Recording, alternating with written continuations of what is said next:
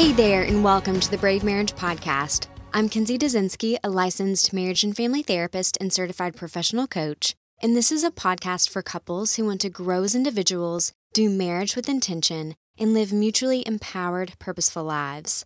Last week, we talked in detail about what it means to take personal responsibility for our own thoughts, feelings, and behaviors. And if several of those ideas were new to you, you may have questions about that episode, but I hope you'll hang in this month to better understand what responsibility in a healthy marriage looks like. And I would love for you to reach out if you have any questions as I go. But I want to jump right in and talk about what it means to be responsible to your spouse, but not for your spouse. So let me ask you a question. Have you ever had the experience of feeling embarrassed by your spouse in public, or feeling the need to apologize for your spouse's behavior, not because they've done anything wrong, but because your spouse acted shy, socially awkward, or goofy, and you apologized for that out of your own unease and discomfort? Or have you ever said to yourself, I'm going to do whatever it takes to make sure we're successful in this, or that my spouse is successful here, even if it means that I'm behind the scenes pulling the strings? If you have, then those are a few signs that you have taken responsibility for your spouse instead of taking responsibility for yourself. Now let me ask you a different question.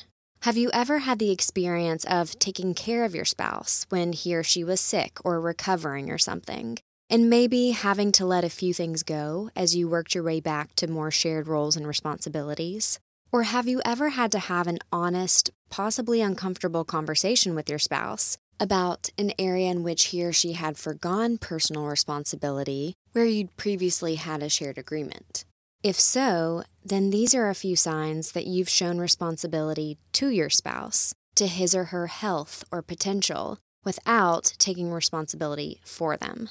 And the latter is what you want if you desire to have a healthy marriage, because truly loving someone doesn't mean covering up for them or pulling more than your share of the weight. Nor does it mean leaving your spouse to fend for themselves without offering help and support.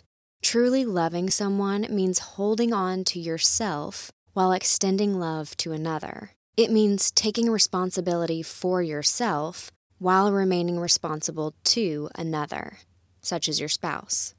Think about this. When couples get married, they exchange a set of vows, and these vows are meant to express our intent at the onset, and to remind us of the ways we desire to love when life inevitably gets hard and plays out the way it does.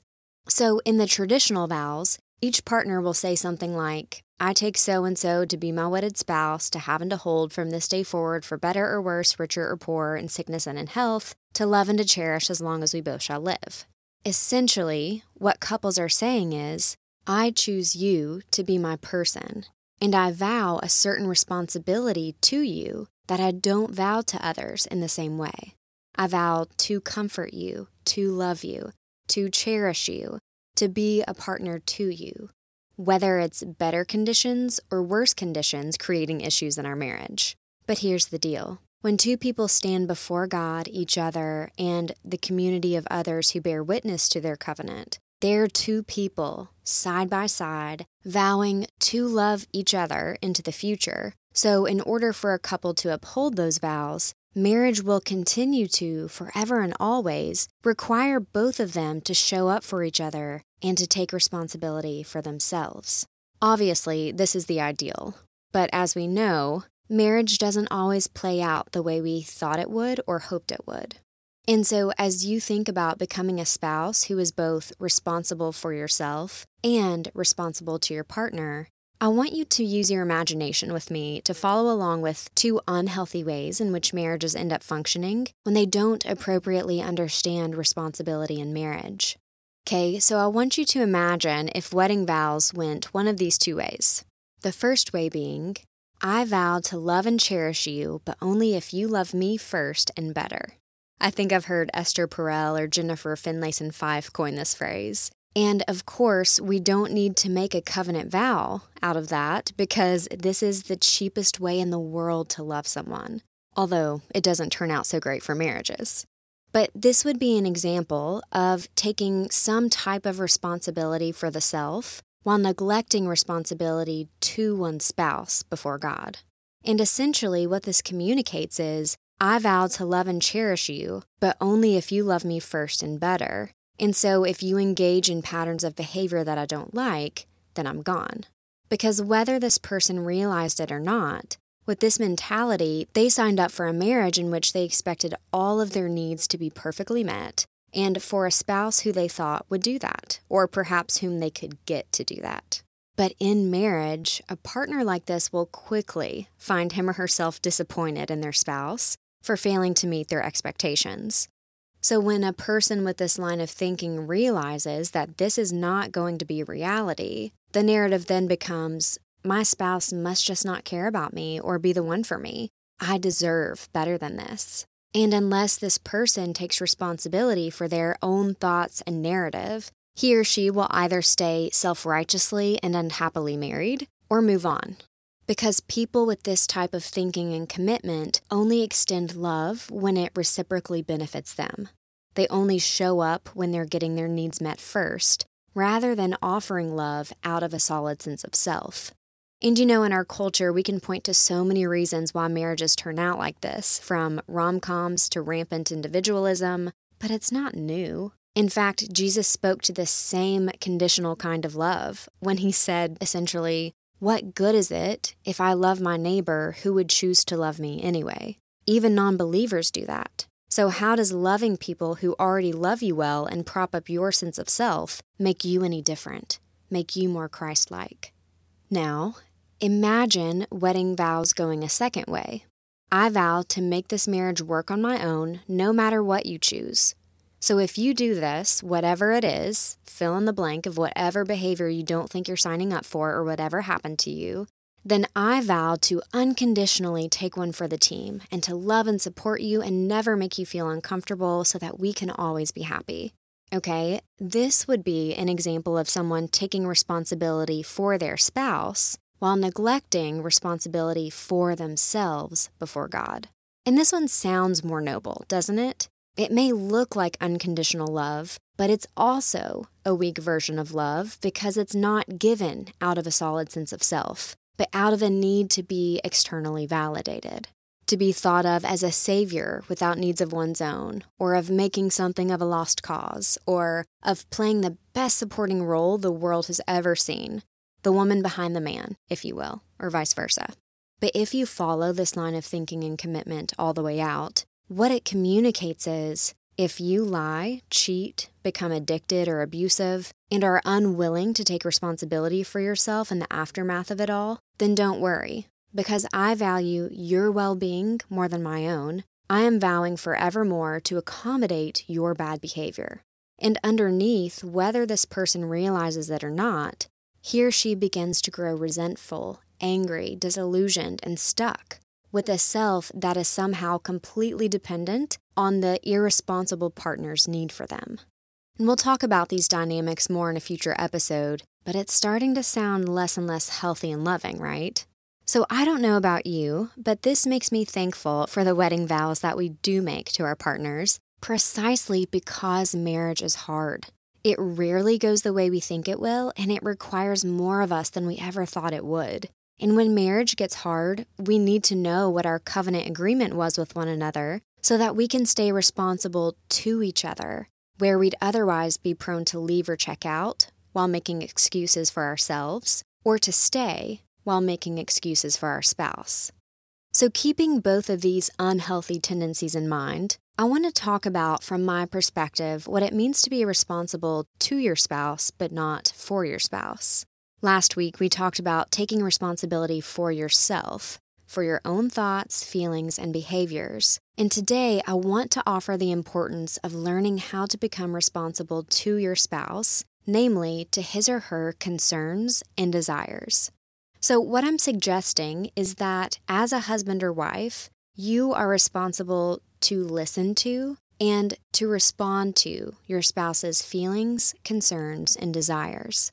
And all this really is an act of unselfishness, of pausing long enough to regard your spouse highly enough to listen and validate his or her experience. And when you do this, when you stop to listen to your spouse, what you're communicating is, hey spouse, I value you as a person. not just as my support system who's conveniently there to make my life better or easier in some way, but I value you as a human being with his or her own thoughts, feelings, concerns, desires, and ways of seeing the world.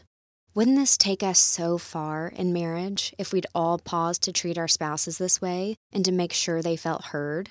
So that's the first thing you're responsible to, and then secondly, you're responsible to respond to your spouse's concerns and desires. Now, I hope you'll listen in closely here because this is where couples tend to get confused. Let's say that Evan and I are having a conversation, and he expresses his concern that I'm spending too much at Starbucks on pumpkin cream cold brews, for example, and his desire is for us to more closely stick to our budget so that we can achieve our savings goals. Well, if I'm being responsible to Evan, then responding to his concerns and desires could take shape in one of three ways, none of which include defensiveness or me making excuses for myself. So as a first option, after really listening and hearing Evan's concerns and desires, I could see his perspective. I could have even had similar thoughts myself and agree with his perspective. And I could offer to change my Starbucks habit, just like that. Done. As a second option, after really listening and hearing his concerns and desires, I could see his perspective and agree with it, and I might even want to change, but not quite be in a position in that moment to make a change. So if that were true for me, then I would respond to him in this way. I know, you're right, I've been thinking about it too, and I want to be better about sticking to our budget, but it's going to be a process for me to take the Starbucks app off my phone, or to get some fall-flavored coffee or creamer at home, or to wean myself off the caffeine. Or as a third option of responding to him, I could still see things differently. And if that were true for me, then I would be responsible to respond by saying something like, I'm so glad you told me that you've been feeling that way about our budget or about my spending in this area, and I too want to hit our savings goals. And you're right, I'm sorry I didn't stick to what we talked about or to the budget we'd set a few months ago, but you know, as I listen, here's what I'm thinking and realizing. We never really updated last month's budget, and I would actually like to adjust it this fall to reflect $25 more in spending and $25 less in savings. Because pumpkin cream cold brews are just this ritual that I enjoy, especially when it starts to feel like fall. Okay, so I hope this simple example helps you begin to think about what your spouse has requested and shared as his or her concern or desire, however eloquently, and I hope you're beginning to think through for yourself. What's my truest response to my spouse's concern or desire? Okay, because that's what being responsible to your spouse means. It means showing up and owning your side of the relationship, which is something totally different from ignoring, minimizing, invalidating, pacifying, placating, appeasing, or accommodating your spouse, right? Some of those things that I just mentioned come out of defensiveness, and you can go back and listen to those episodes on how to drop your defenses. But in other words, here's what you don't want to do. Don't say you're sorry if you don't mean it. That's called placating and appeasing, and it's not healthy behavior, it's immature behavior. It's one thing to apologize sincerely, it's another thing to appease someone with an apology, which the partner on the receiving end can feel. Conversely, please don't use last week's episode to say to your spouse, see, Kinzie said, you're responsible for your feelings, not me. Therefore, deal with them because I'm not changing. Thanks, though. Okay, that's called negating responsibility to your spouse. And not only is it invalidating to your partner, but it's harmful to your relationship. You also don't want to change your behavior unless you agree with your spouse that something needs to change or until you've shared your honest perspective with your spouse. Because that's called pacifying or accommodating. It's one thing to make a genuine change, to respond to your spouse by genuinely reflecting and making the decision to change out of a solid sense of self. But doing it in this way, while it may look selfless, it's actually selfish because it's saying, I don't care enough about you to engage our relationship in an honest way. What I care more about is creating a false or temporary sense of peace and harmony in our home by getting you off my back or by shape-shifting to meet your needs while denying or minimizing my own. So I hope this episode provides a really good place for you and your spouse to start having truer conversations in your marriage and to begin to sort out what healthy responsibility looks like between you. Because my goal is that you would both learn how to show up, own up, and grow up in the ways that you need to, in the ways your marriage will require you to, if your goal is to have an honest, intimate, and life-giving marriage. You all know that's what we're about here at Brave Marriage. So your action step as you go about your week is to start paying attention to what your spouse is asking of you. What concerns and desires are underneath their request or complaint? Taking it a step further, I want you to ask yourself this question. If I were being honest with myself and non-defensive with my spouse, what's my truest response to my spouse's concerns or desires? Is it to change because they have a point? Is it to communicate a desire to change while asking for a little time or grace as you do? Or is it to respond truthfully and lovingly with your own thoughts and feelings because there's actually something there that needs to be worked out between you?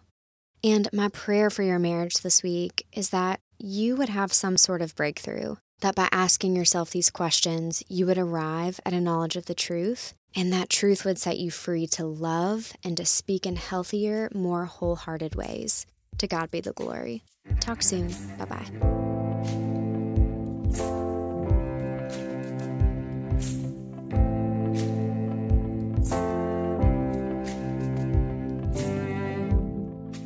Love is not a battle.